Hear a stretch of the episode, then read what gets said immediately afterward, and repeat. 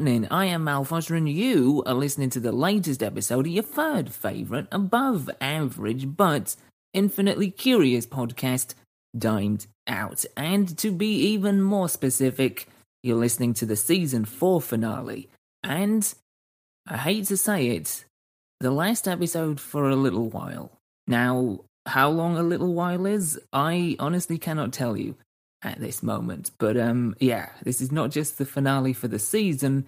It's going to be the last episode for, as I say, a little while. As much as I love doing these, digging into all sorts of interesting areas and talking to absolutely fascinating people, I do need a little bit of a break. I've also got a few things that have kind of been lurking in the shadows that have kind of been neglecting project wise, so yeah, I need a little bit of time for myself and a little bit of time to tackle some of those things and finally get some of them completed. But hopefully, I'm going to be leaving you guys on an absolutely massive high. In our season 4 finale, we're going to be taking a look at a story that I first encountered many, many years ago, and since then it's taken up a reasonable amount of space in my head. It is a story that I will always try and crowbar into conversations whenever there is a chance. And it's something that has been on my list of possible podcast topics for the show since, well, pretty much since I decided to do the podcast in the first place. It's a story that embodies both the best and the worst of humanity. It's a story that has tested the very limits of one individual over the course of 15 months. And it is a story that embodies ridiculous levels of endurance and cruelty. Now, there's a chance that you do know this story, at least to some degree, but hopefully you don't, and hopefully all of this is completely new to you. Either way, this is a story that sounds too ridiculous to be true, yet it is. In our season 4 finale, we're going to be taking a look at the story of Nasubi and his prize life. ナスビです。お笑い芸人ナスビ over the years, especially in the 90s, Japan earned itself somewhat of a reputation in the West for putting out a variety of eccentric and, in some cases, just downright weird TV shows, in particular quiz shows and challenge based game shows. In this episode, we're going to be diving into what is probably, actually, no, there's no probably about it, the most baffling, demented, and psychologically damaging quiz show ever broadcasted on public television. Denpa Shonen Teki Kensho Saikatsu, which loosely translates to prize contestant life, prize life, or sweepstakes life. There's various sort of translations that I found, but for ease, I'm just going to refer to it from this point on as prize life. It is also worth pointing out at this point to any new listeners I am incredibly skilled when it comes to butchering the pronunciations of reasonable English words, never mind Japanese ones. You know, this is something that long term listeners have sadly become accustomed to, but for newbies, uh, yeah, you've been warned. Now, before we go steamrolling into the absolutely batshit insane world that was the 15 months of Nasubi's Prize Life, I should explain that Prize Life itself was just one season and one concept of the controversial TV show Susunu Denpa Shonen, which roughly translates in English to Do Not Advance Signal Youth, or, as I've seen it elsewhere, Don't Go For It, Electric Boy, which is not only an infinitely better title, but it also sounds like the kind of new rave band the enemy would have been creaming themselves over in 2006. And if you've no idea what new rave is, yeah, it was it was it was a moment. During its life cycle, Don't Go for Electric Boy became synonymous for creating high concept challenges that were beyond ridiculous. In Denpa Shonen's Desert Island Escape, two comedians were put on a desert island with no food nor clue about where the hell they were and were told only that their ordeal would finish if they built a raft and reached Tokyo.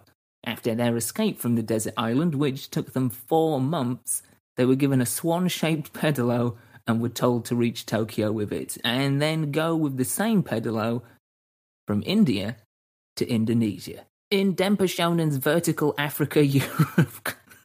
In oh my god, in Denpa Shonen's Vertical Africa Europe Continental Hitchhike, Which, by the way, is the worst name for a TV show ever. It is telling you everything about it in a really long, ridiculous title. Anyway, I digress. In that show, a comedian and a radio DJ hitchhiked from the Cape of Good Hope in South Africa to Nordkapp in Norway. The two contestants were forbidden to use their travel money and thus faced starvation, dehydration, and harsh weather conditions. And at one point in the challenge, one of the contestants collapsed in the Sahara Desert and was airlifted to a local hospital for treatment. Now, at this point, it is worth mentioning that accusations have been leveled at the producers of Denpa Shonen and that there have been claims that the depictions of the hitchhiking challenge were not entirely authentic and that the production team did on occasion intervene by providing travel for the contestants between certain points, which, if true, is completely understandable. I mean, after all, they are making a TV show, and although the focus is on the challenge, at the end of the day, they're looking to create a narrative and no doubt foster viewer engagement and support for their unfortunate contestants. Plus, also, you know, they don't actually want people to die on TV. Or at least I presume they don't. I mean, that could very well come into question as we dive deeper into this episode and actually start talking about Nasabi's prize life. Uh, you might you might question that yourself at some point. I don't know. Anyway, it is also worth noting that there was a global version of this show as well, a global based version rather, called Denpa Shonen International, where challengers were flown to various parts of the world to complete various challenges, such as, and, and I kid you not, this is true, some of the challenges included singing the song Ladybug Samba to Yasser Arafat of the Palestine Liberation Organization, meeting foreign leaders like Jimmy Carter and Nelson Mandela, just to tell them I Hate You, shaving the beard of Fidel Castro, and uh, inheriting the will of Princess Diana. Yeah, I'll, I'll give you a second to let that one sink in. If, by the way, you find yourself wondering amongst all of that concise packet of what the fuckery how the song Ladybug Samba goes, well, you are in luck, as I've managed to find an instrumental version of it, which is being played by two Japanese women in what looks like the supply cupboard of your office. The women in question are called Nana and Maya. One of them has a flute, and the other has what looks like a portable yellow vocoder that she's holding like an accordion. I've no idea who is who. Presumably, Nana's the one rocking the flute, but who knows?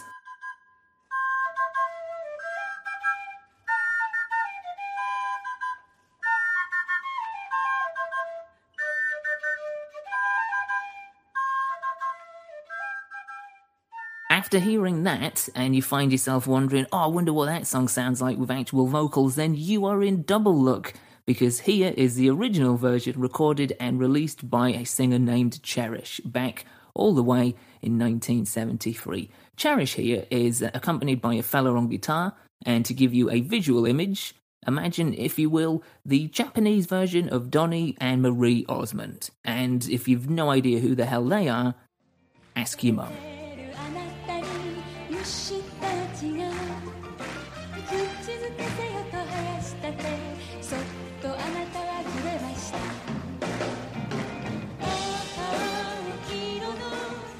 All right, all right. I realize I've gone a bit off track here, so let's bring it back to the topic at hand. Despite the scale and sheer absurdity of the show's other challenges, the version of Denpa Shonen, which to this day is without a doubt the most infamous, for obvious reasons, as you'll soon discover, was the 1998 series Prize Life.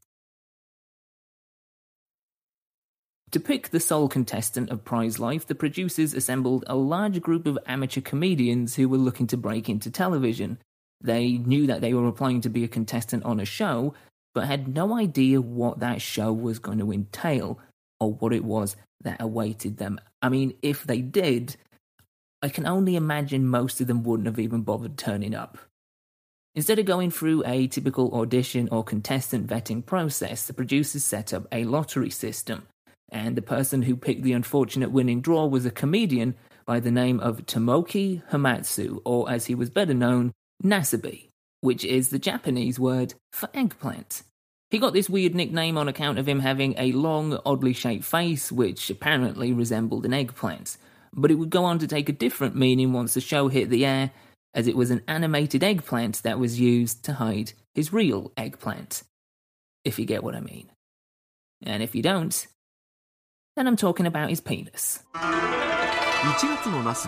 After being selected, Nasabi was put inside of a car and was fitted with headphones and a blindfold before taken on a mystery trip. When the blindfold was removed, Nasabi found himself inside of a small apartment room. The producer of the show then told him to remove all of his clothes and hand them over. It was only at this point that the premise of the show was explained to Nasabi. Can a man live on competition prizes alone? The producer left, closed the door behind him, and that was it.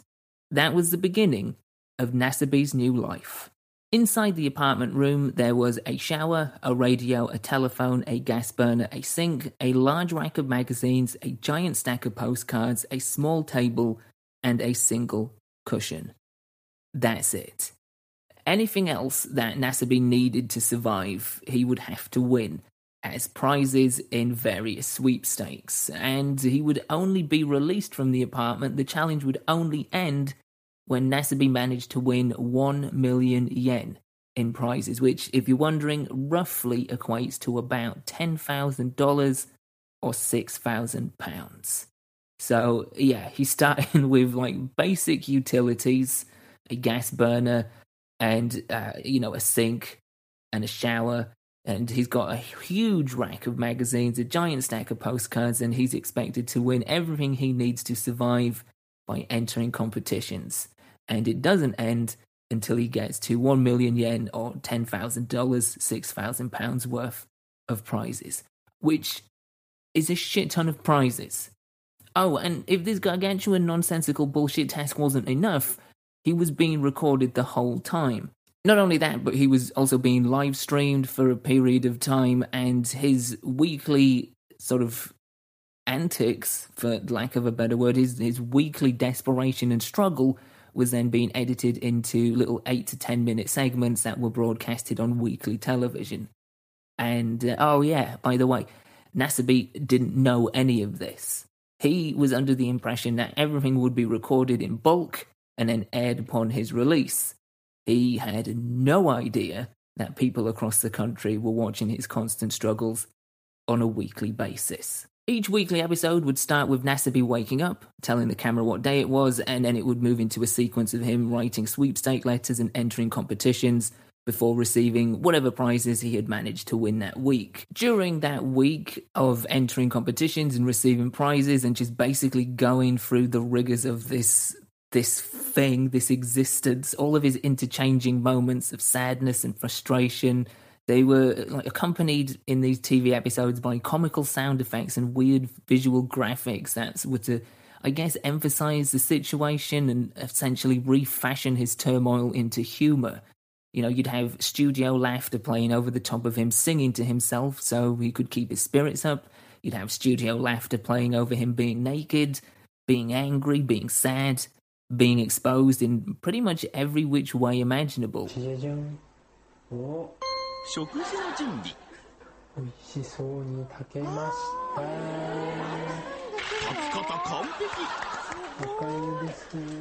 Now, for those that are genuinely infinitely curious, these episodes are available to watch online on Vimeo and YouTube, of which I, I must admit, for this episode and out of my own sort of morbid infinite curiosity i have actually watched. And if you are interested i will post links to two compilations on youtube in the show notes of this episode. So if you want to see it and i will say this it does come with mixed feelings which i'll get into in a little bit um you can do they are they are there yeah, no, actually, let's touch upon it because I did have very mixed feelings watching this. On one hand, it is undoubtedly fascinating, if not a completely messed up experiment. But on the other hand, it is genuinely sad. You know, in the pilot episode, when he wins the lottery, he seems over the moon to have been chosen as the contestant. He's so full of joy and life and surprise. In fact, as he's being led out of the audition room towards the car that'll take him to the apartment, he says to the producer something like, it's like I've had an entire life worth of luck in one moment. To which, I mean, it's pretty fucking dark when you think about it. Knowing what happens, as we'll dive into in, in a little bit in more detail, and knowing that Nasibe has no idea what awaits him at the other end of his car journey, and yet the producer is fully aware of where he's taking Nasibe and what is going to happen. Ugh, yeah. In fact, watching the actual footage really, it really does press on your empathy. Yet at the same time, watching the different reactions, the questions, the emotions, and behavior of Nasibe, it does kind of make for a sort of demented, if not fascinating, psychological study. Like, for instance, when Nasibe is brought into the apartment and the producer asks him to hand over all his clothes, including his underwear, at first he can't believe it. He's questioning the command, even to the point of saying, This is wrong, isn't it? You know, which is kind of part statement, part question. Yet it's put forth amidst full compliance. Eh? ええマジパンツなんですかうわえ And when the producer explains to Nasibe that he has to do this and then he leaves him to it, at first Nasibe thinks it's a joke, but then within two hours is rifling through the rack of magazines and starting his, his mammoth task. Speaking of, he quickly abandons the radio as a possible viable means to win prizes and instead sort of sticks with the magazine competitions and focuses on postcard entries for sweepstakes. And in the first episode, if you do watch it, you'll see this. You'll see him receive a cold call from a sales rep who's trying to sell, I think it's English lessons. And uh, he ends up talking to this woman for a full 30 minutes. Uh, and I imagine any typical desire to get off the phone or tell them you're not interested as soon as possible is just thrown way out the proverbial window, especially when you're naked and alone and trying to win your freedom. I mean, even an unwanted sales pitch at that point becomes a sense of comfort and company. And it's funny because at one point the woman even offers to come around to his house to talk more in depth about what it is that she's selling. But you know, obviously that's not an option. See, I'm I'm kind of laughing now. I'm kind of chuckling because it is kind of such an absurd situation. But at the same time, it genuinely, genuinely is cruel. It is a weird, weird thing. And as I say, if you do watch it, you know, I imagine like me, you'll have mixed feelings. Outside of the saleswoman, his first point of actual in person human contact since being left in the apartment by the producer comes when he receives his first prize, which is 12 pots of fiber jelly. And like this experience is just one of polar opposite feelings because he hears a knock on the door and then he answers the door with a pillow covering his naked front. I mean, the dude looks genuinely ashamed and dejected, but then as you would do, you know, if you're having to answer the door naked and just like hiding your eggplant with a pillow, you know, you would feel like a sense of shame, I guess, unless you're a naturist, in which case you're just opening the door with it all hanging out. But he's he's not. He's in this this sort of pokey little sort of barren apartment with just his pillow to hide his shame. But once the guy goes away, it then transitions into like a childlike sense of joy when he receives the delivery. He's singing and he's dancing and yeah, just a weird dichotomy of, of different polar opposite emotions. Which I imagine isn't even happening at separate times. I imagine them kind of occurring at the same time because this is the first person, as I say, since the producer that he's had any sort of contact with, you know, outside the woman on the phone. So, on one hand, it's got to kind of be somewhat euphoric to actually see another human being, but at the same time, you know, a, a, little bit devastating with it happening in that situation. Speaking of devastating encounters, oof, boy, this is rough. So, later in that first episode, he gets another knock on the door, and obviously he's thinking and hoping that it's another prize that he's won. So, he approaches the door, pillow covering his eggplant.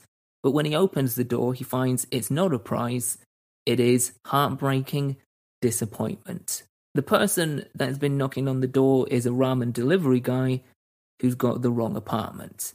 And obviously, because Nasibe hasn't ordered this and he certainly hasn't got any money to pay for it, the delivery guy isn't going to leave the ramen with Nasibe. So he leaves, and with him, he leaves the, the smell of fried vegetables and ramen just wafting in front of a starving Nasibe. Yeah, Nasabi actually wouldn't go on to win any food for quite a while. Instead, he survived on water and the fiber jelly that he initially won to begin with. And eventually, uh, he would win a jar of meat sauce, but he didn't have a can opener to open it. He would also win a bag of rice, but he had no pot to cook it in. He tried eating the rice raw, but found that wasn't going to work. And then eventually he discovered a way to cook it over the gas burner using some of the fiber jelly he'd won earlier and had been sort of living on along with the water. In the grand spectrum of this cruel experiment, this is one of the worst components. Watching a man literally go without food for so long. That is, if he did in fact actually go without food for all that time. As I mentioned earlier, accusations have been thrown at the makers of Denpa Shonen about interfering with the challenges, and honestly, you can only hope that whatever humanity they had left at this point would have prodded them into helping Nasabi out in this regards. I mean, they'd have to, right? Surely. I think I remember in doing research for this that I read somewhere that it was about two weeks that Nasabi went without any actual food. And I have a little bit of a hard time buying that. At least like the the optimistic humanistic part of me has a hard time buying the fact that the producers of this show would let that happen for him to go two weeks. I mean, surely just in regards liability and, you know, avoiding the whole murder by slow starvation whilst being recorded thing, they have to intervene at some point, right? I would hope so. Anyway, I'm not going to go through every single episode or stage of this journey, but just to put things into a little perspective, by the end of February, so that's two months into this deranged project, Nasabi had won himself 15,000 yen in prizes with a further 985,000 yen to go. Once again, to sort of put that in perspective, that roughly equates to $111 or 89 pounds at the end of two months.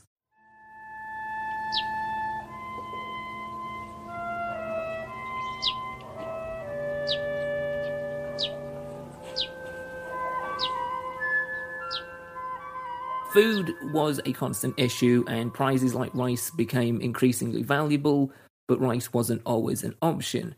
During his period in the apartment, Nasabi essentially survived for weeks eating dog food. Fucking dog food. Jeez. As Nasabi's journey continues, you get to see more of the show's dark humor begin to blossom, mainly around his moments of delirious joy and anguish, but in particular, the useless prizes that he begins to accumulate, of which there are many.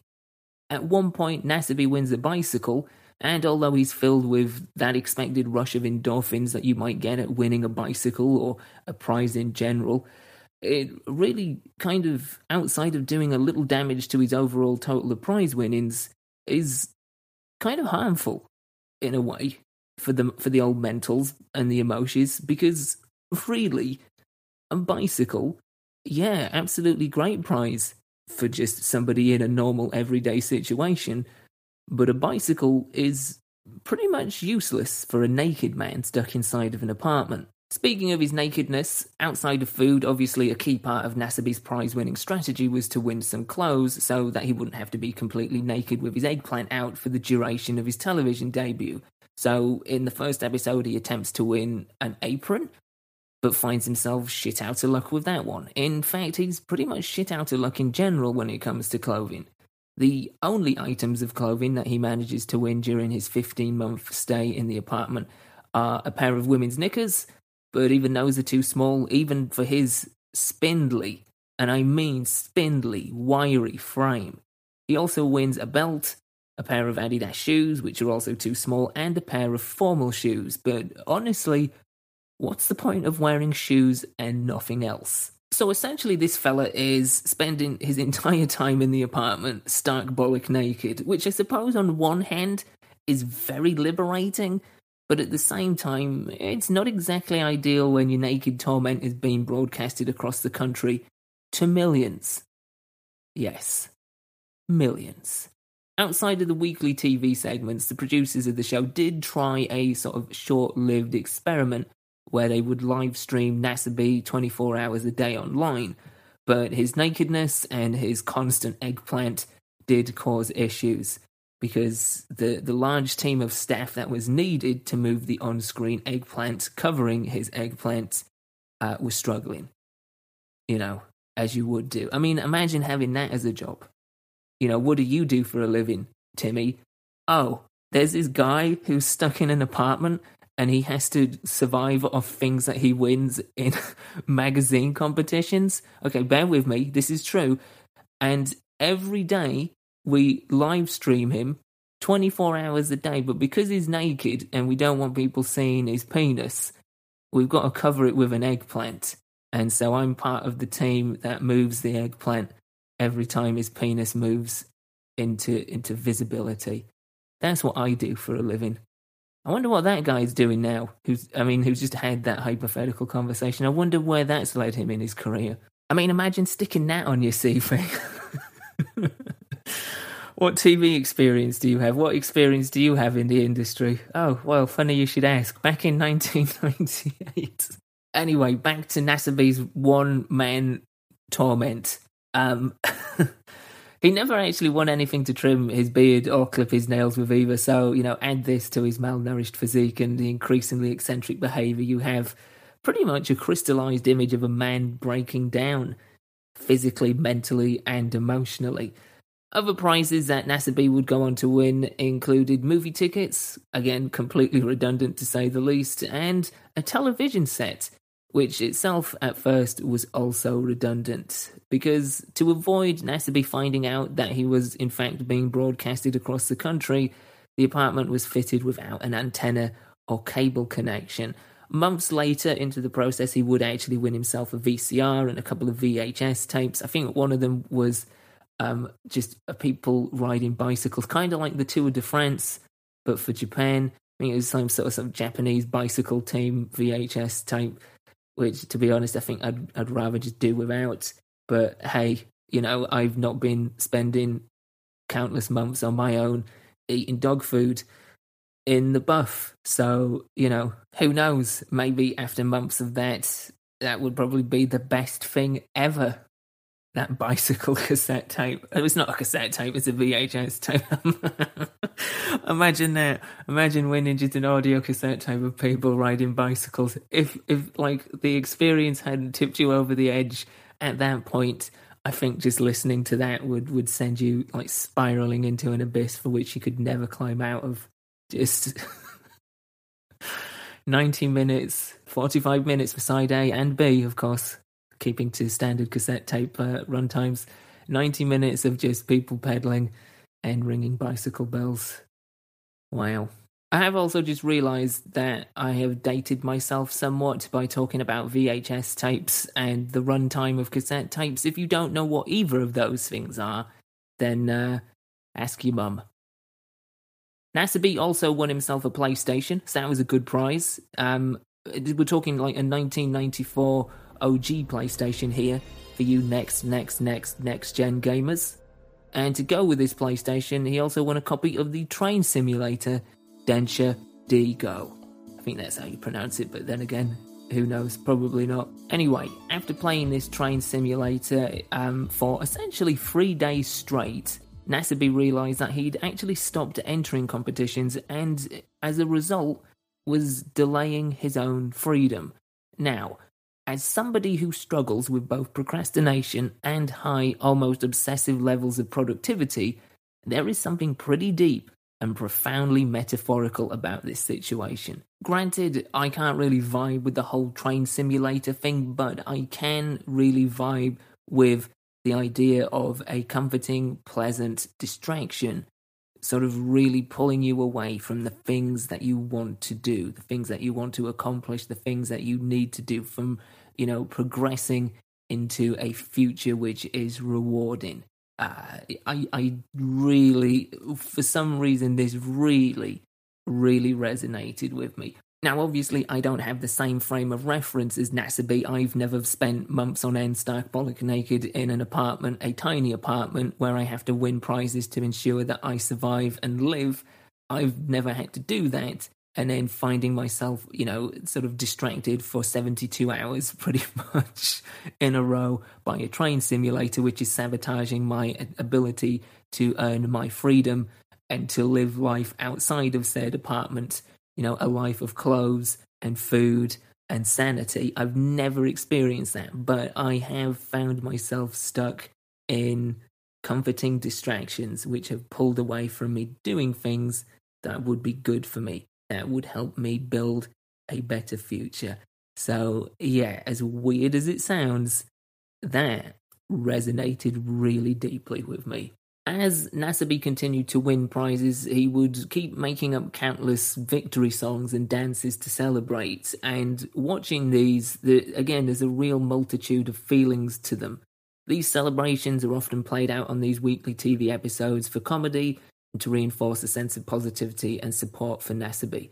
And ultimately, you can't help but feel pleased for him when you see him celebrating and doing these victory dances, especially when he gets a delivery of, say, beef or strawberries.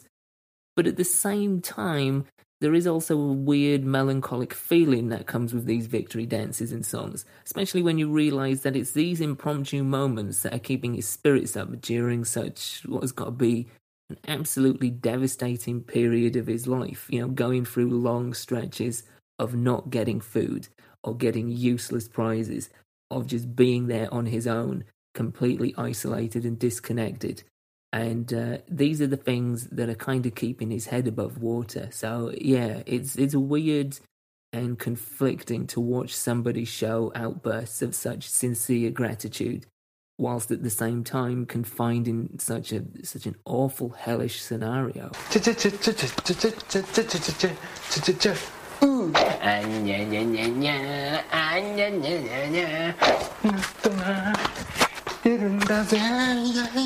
Five months into this awful hellish scenario, and Nasubi receives the first of a few additional twists of cruelty to this. In the middle of the night, a producer for the show enters Nasubi's apartment and wakes him up. He then gets him to put on a blindfold with headphones and get in a car. At this point, Nasubi thinks it's over, but it isn't. Apparently, what's happened is someone in the media has found out the address of the apartment, so the producers of Denpa Shonen have decided to move Nasubi. They take him on what is a multiple hour car journey, again with blindfold and headphones, to a new apartment that has been kitted out to look exactly like the one he's just left, and it's filled with all of his previous prize winnings.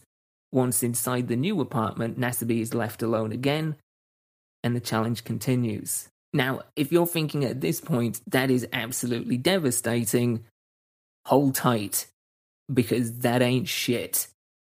From this point, Nasubi becomes even thinner and hairier, and his demeanor becomes increasingly more irritable, despondent, and angry especially when the prizes that he wins aren't edible, obviously. In fact, his overall behavior becomes understandably more erratic. For example, at one point, there is a moment where, whilst blindfolded, he tries to smash a watermelon with a vacuum cleaner that he's won. He also starts praying, and I don't know how sincere this is, but he does start praying to a poster of a movie star yeah, this is, I mean, there are large sections of this. There are large segments of this entire show which are difficult to watch, but seeing somebody just kind of begin to unravel like that, uh, even though it's probably, I guess, in, in the same category as the victory songs and dances, it's just him maybe goofing around to keep things light, to kind of keep his head above water. I don't know because it's it's difficult to tell if it is just sort of light-hearted, um, spirited, self perpetuated entertainment, or if it is just somebody beginning to to lose it a little bit. And it does kind of make it uncomfortable to watch, to say the least. Having moved Nasubi to a second apartment, he goes through this really prolonged stretch of no wins whatsoever. It's a real drought where he's getting no prizes delivered to the door at all. So, in their infinite wisdom, the producers of Denpa Shonen decide once again to move Nasubi to a different apartment. Only this time they change the layout of the apartment, citing that feng shui might be the very thing to break his losing streak. And again, in a completely baffling response, Nasubi is actually grateful for the producers and their efforts to help him and embraces the idea that feng shui might be the very thing. But again, at this point, if you've been so entrenched in this, then I, I mean, it's difficult. It's really, I cannot make any comments on how this man responds because I've not been in that situation, nor do I want to. So I don't know if you were in that situation and you'd gone for so long without winning prizes, you maybe, in fact, probably would be grateful for any efforts to try and break a streak of bad luck if you believe in such things. I mean, even if you didn't, being in a situation like that might actually change your opinion on whether or not luck is an actual thing. Anyway, whether you believe in the power of feng shui or not, after moving apartments again, Nasubi did actually manage to break his losing streak, and in doing so, saw an influx of gifts being delivered to him on the regular. And by day 355, he finally managed to reach the target of 1 million yen. But how is it that the producers tell him of this monumental victory? Well, they snuck into the apartment in the middle of the night, hovered over him as he slept, and then woke him up with party poppers. There he was, poor lad, having gone through all of this. He's there, half asleep, confused, naked, and no doubt terrified as this producer prick is firing off party poppers. Honestly, what a dick move. What an absolutely shitty dick move. I mean, uh, it's just. Oh. プロデューサーの祝福は続く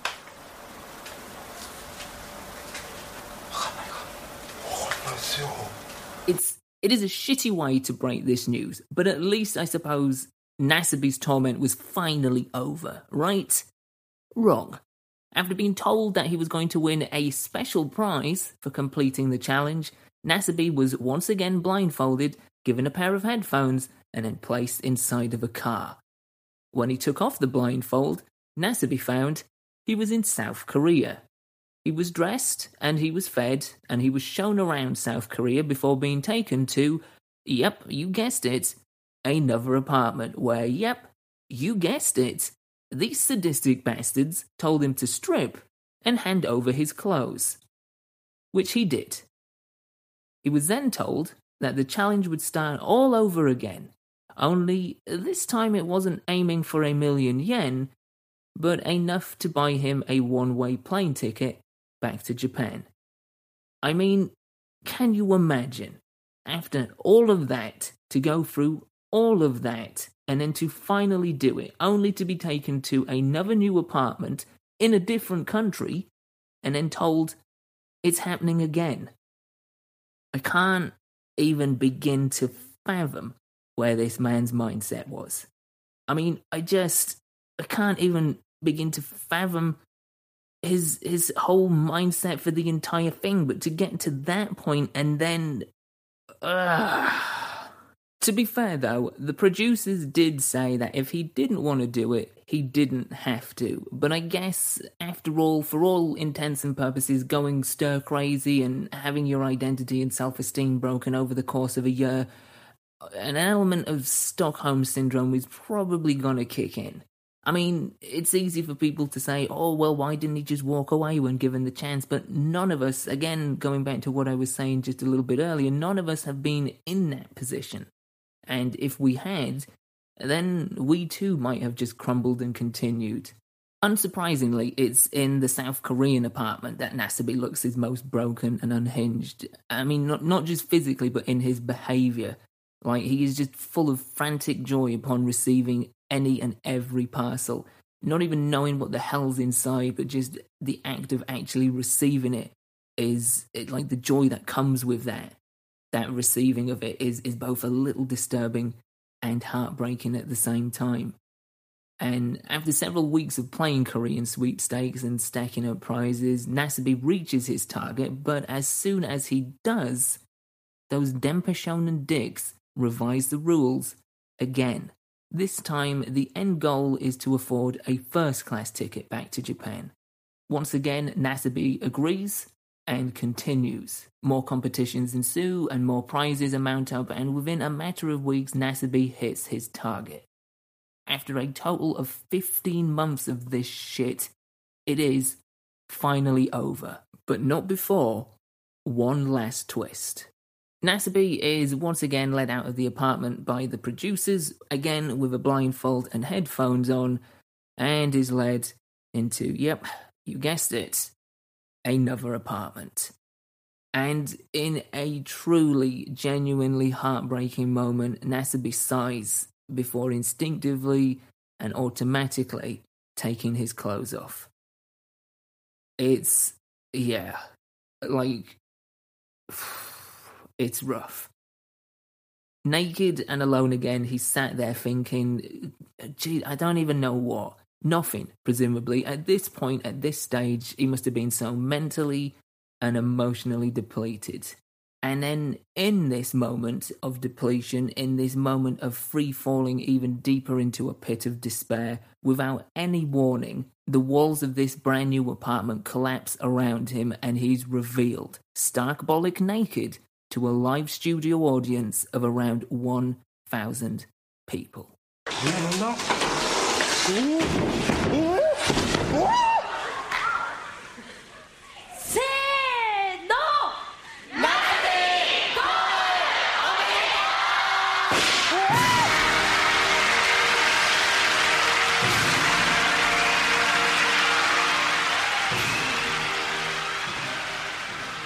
This is, hands down, truly horrific. It is awful to watch.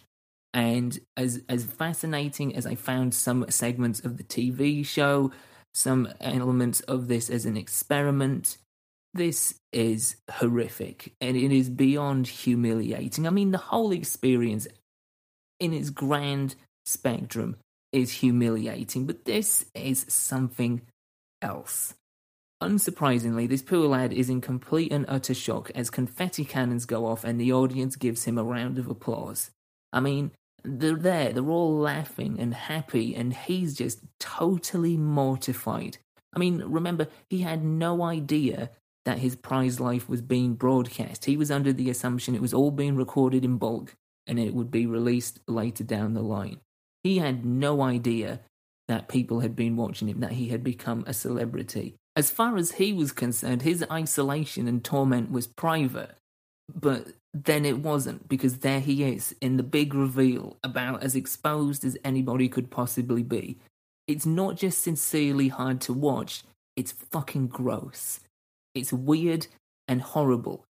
Yet at the same time, it is strangely fascinating to see just how many people there are at such ease laughing at this in front of him, laughing at his shame, at his trauma. I mean, the man is completely naked and incoherent. He's dazed and he can't wrap his head around this weapons grade level of fuckery. Yet his confusion only prompts the audience to laugh more. As a whole, Prize Life is an interesting, if not mean and gross experiment. One that, at least on a subconscious level, probes the idea of humans dedicate so much time and energy to accumulate material goods. And in a way, and not to put too much of a heightened spin on it, but you could look at Prize Life as a curious view at the overworked culture and capitalist boom of post war Japan. What I find confusing about Prize Life, though, is the disregard of shame. It's not even a sense of disregard. In some senses, it is a sense of disregard, but in other ways, it's kind of like shame has become weaponized, and that is really crystallized in this final horrific twist where the audience is just laughing at this poor man who is in, in such a vulnerable state.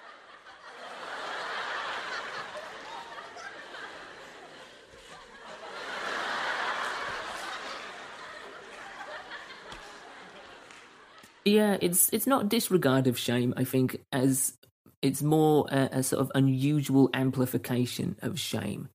You know, a sort of polar opposite of what has sort of been at the root of traditional Japanese culture, which is you know tying back to what I was saying about this being a curious look at sort of post-war culture. Um, yeah, I, I wonder if like I do, I do have to wonder if um, had stayed in the apartment, if he never tried to leave, if he continued going along with each cruel stage of this competition, if he did all of that because he was afraid of the shame that he would face if he left. you know, if he had quit and decided to abandon the challenge and to abandon his pursuit of success, if he was afraid that that would become a shameful thing for him to carry with him for the rest of his life, you know, being seen as a quitter, as somebody that gave up. And and if that is the case, then I wonder if the shame that he felt when those apartment walls fell down and the shame that he felt when discovering millions of people had been watching his naked antics for over a year if like how that shame would have kind of stacked up against the potential shame of of leaving and not going through all of that. I suppose it's a case of damned if you do, damned if you don't. But you've no way of knowing what shame you would incur by doing. You know, it's it's weird. You know, in in his head, I, I just wonder if he's set himself up to to feel preemptively ashamed for leaving yet found himself just shamed to the nth degree for actually staying with it. Yeah. In terms of intent and identity, yeah, there's enough mixed signals there to give you the brain scramblies for good. As Prize Life was airing across Japan on a weekly basis, it broke TV record with a peak audience of 17 million viewers. And uh, the diaries that Nasubi kept during his time in the apartments, plural, also became a bestseller across Japan. And whilst digging into this and researching this episode, I have tried desperately to find an English translated version, but I have had no luck so far. So, on the very off chance that somebody listening knows where I can get a copy, please do let me know because I really would be interested to hear uh, Nasubi's version of this 15 month experiment. You know, we've seen what has been edited and produced and presented through Denpa Shonen, and he has spoken about his experiences to some degree. But I would be really interested to get his his real time first person perspective of this. So yeah, if you know where I can get a English translated copy of uh, Nasubi's diaries, please do get in touch with me either on Twitter or Instagram at I am Mal Foster. Going back to something I was talking about earlier in the episode, another question I do have at the end of this is how much of it actually happened? How many of the prizes were legit? And how many did the producers provide out of guilt or even spite in terms of some of the useless, redundant prizes? Again, they are making a show with a narrative, and as we've seen in the boom of reality TV and beyond, not everything that we see on screen is authentic. In terms of the aftermath of Prize Life, in the initial aftermath, Nasubi reported that he felt hot and sweaty wearing clothes, and for the six months that followed his final release, he claimed to have had difficulty carrying on conversations, which is not surprising in the least, really. What is actually kind of interesting, and I did skip over it a little bit earlier, is on the day that he finally reached 1 million yen, on day 355, um, and it, when he was told that it had happened, that he was being released, that he'd completed the challenge, the producers actually gave him his clothes back.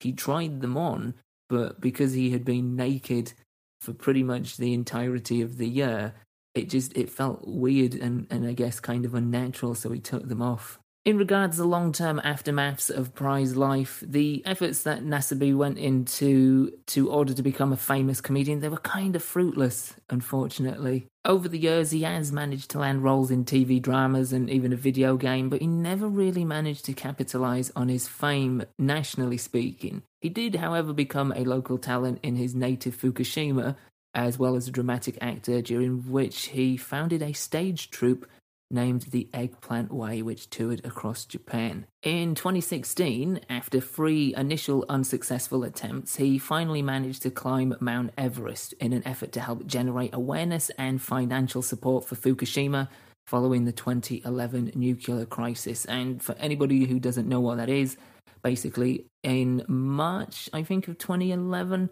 um, a giant tsunami, it was like 50 foot or something like that, disabled the power supply and cooling of three uh, reactors in Fukushima. Outside of his Everest expedition, uh, seems to have also become somewhat of an advocate for nuclear awareness. And over the last year or so, he's been putting out a show called Nasubi's Questions, uh, which he uses to educate viewers on radiation related issues. And judging from these shows and his Twitter account, he seems to be doing well. I mean, I'm sure there's been a road to recovery of sorts. There has to be, because that is just a lot of mental torment and what have you. You know, I'm sure that has not been an easy process to get to where he's at, but he does seem to be doing pretty well, which is lovely to see. I did try and dig into his his general view of his experience on prize life and, and how he regards that period of his actual life. And really, the only thing that I could find was that at one point he stated essentially that he was grateful for the experience and that at some point the producer apologized to him for what they did. And uh, following that up, apparently the producer, a guy called Toshio Tsuchiya, again, pronunciation uh, cannot be guaranteed on that, um, is stated to have said that he has no regrets and confirmed that he did, in fact, actually apologize to Nasubi. Uh, he also stated that his goal was to produce miracles on film, and with Nasubi and Prize Life, that is what happened. I don't know about miracles on film, but Nasubi's Prize Life was certainly something. It was a complex, cruel, somewhat grotesque, yet fascinating psychological and anthropological something, to say the least. But what is your take on it? Did you know this story beforehand? Is this been something that has been introduced to you? Would you yourself attempt Prize Life if given the opportunity? Have you actually watched episodes of the show? Should it have even happened in the first place? That is a good question to throw out there. And I would sincerely love to know your thoughts and feelings on Nasubi, his prize life, and all of that stuff. Denpa Shonen, all of it. Um, and again, the best way to get in touch with me is via Twitter or Instagram, where you can find me at I am Mal Foster. Before we wrap this story up and this season finale up, uh, an interesting side note to Prize Life is the. Uh, and there's no justification for it, I guess. But during his initial 355 stint in pursuit of 1 million yen, Nasubi actually set a Guinness World Record for the longest time survived on competition winnings. Now, to be fair, I don't know how many people had even attempted that record previously, if any, but it is a pretty cool thing to come out of it despite what he had to endure. And digging into this is a little bit further, as far as I can see, that record still holds. And I would like to think that nobody is even going to try and attempt it. But then, I'm not exactly holding my breath on that one.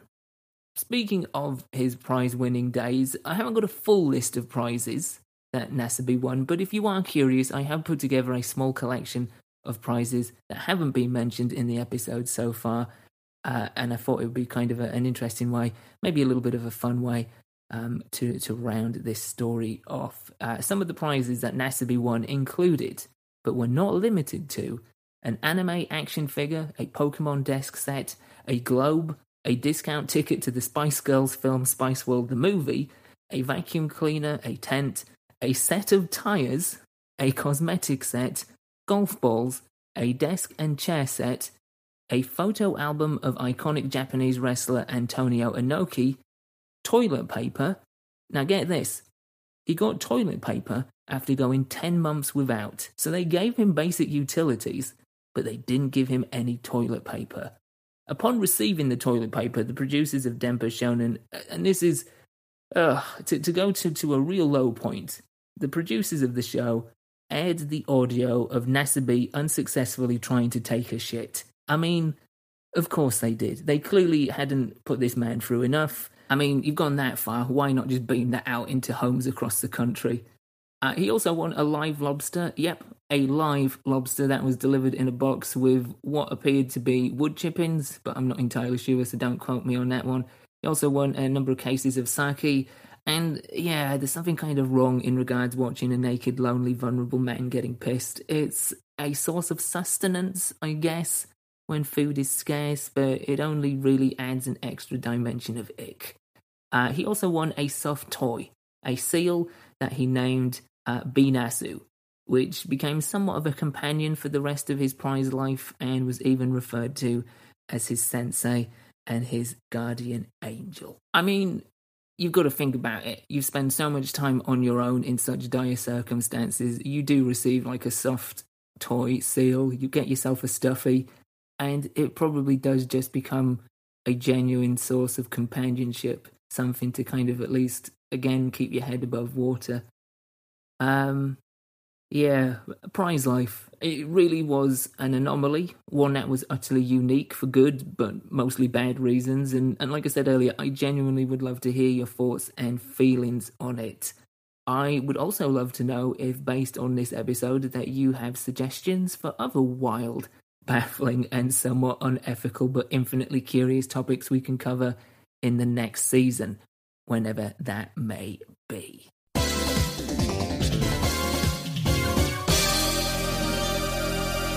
So, before I do actually and finally call it a night on this season and wrap this finale up, um, a few things, a little bit of housekeeping if you will indulge me for just a few minutes. First and foremost, uh, we did hit a two year milestone this year, which is kind of incredible. I had uh, no real foresight with what I was wanting to do with the show when I first started. I didn't at all imagine being two years in and having covered the wide really diverse, varied spectrum of topics and guests that have been on this show. We've covered a lot in two years, and it is something that I'm extremely proud of that I've managed to put together an archive of of so many different things and it is a double edged sword because we don't have a continued core audience that come back for a particular thing, a sports team, a TV show, uh, what have you. But having that non committed nucleus to the show gives the show so much freedom to go in any direction that I feel works for it, that I think is interesting, and that I hope you find interesting as well. So, yeah, it's been a journey. You know, it's not always been the easiest of things to put together over two years, but it has become a great source of pride.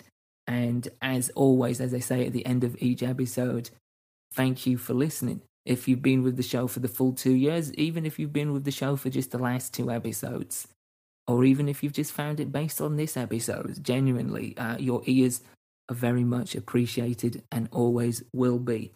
Um, if you want to know more about what we've been doing with the show, if you want to go find us on YouTube and Facebook and look at the merch and the, the, the album of music I made for the show ages ago, all of the stuff related to Dimed Out is included in the one link down in the show notes. You'll find it will uh, sort of tree branch you off in numerous Dimed Out related directions. So, yeah, if you've enjoyed this uh, and you want to explore further different mediums, different things that we've been doing, uh, yeah, dive into that one link and it will take you everywhere two last things before I do finally finish up, because uh, I would be amiss if I didn't touch upon these. For the longest time now, I've been asking or pestering or harassing or haranguing you guys for a haiku review, and uh, I finally have one. I finally have one, and it has just filled me with so much joy. It comes from Andy, who is a long-time friend. I say long time, it's been nearly if not two decades that I've known Andy. Um, and it goes like this All right, gang, what is happening? This podcast rules. That's what's happening. It's my first favourite, above and beyond average thing to listen to. Lovely review, love it, and I love the fact that there's a little Easter egg in there. Above and Beyond is a show that me and Andy used to do together. Andy would come round to my house and we'd record it like real bare bones, um, like minimal equipment in my mum's living room, and we would just have so much fun and just laugh at a number of ridiculous things. And uh, yeah, those are those are very long-lasting, happy memories. Recording above and beyond. So the fact he's managed to fit that in as an Easter egg makes that haiku review even more special. I also have Andy to thank actually for the the episode artwork for this season. If you've noticed, it's been a little bit different for season four, and that's because I've been using an app that Andy actually recommended to me, which was called Wombo, but is now called Dream. That's what you can find it in uh, the App Store as is Dream, and basically it is an AI art generator. So for each episode from this season, I've taken some keywords for what that episode's about, and I've produced a piece of AI art based on different styles that I think would fit. So, without Andy telling me about um, Wombo, or as it's now known, Dream, uh, we wouldn't have those those rather interesting pieces of episode artwork. So, thank you, Andy. It's also just really fun to use in general. I've been making pieces of AI generated art based on the dreams that I've had and that I can remember, and some of them are just really weird. And on that note, that about does it for this episode and this season. Yeah, um, again, I don't know when our paths will cross again, but it will happen at some point. I just got to put a few other things ahead as priorities for a little while and uh, get some other stuff done. But uh, yeah, we will be back and we will continue exploring strange and unusual and fascinating and engaging and perspective shifting topics and talking to guests with incredible stories. That is very much the, uh, the, the bread and butter for what I'm doing here. Uh, and I really want that to continue whenever it is that we do pick up the microphone again. But uh, in the meantime, you know, as I said before, as always, sincerely from the bottom of my heart, thank you for listening. Look after yourselves, look after each other, and until next time, whenever that may be, keep it dimed out.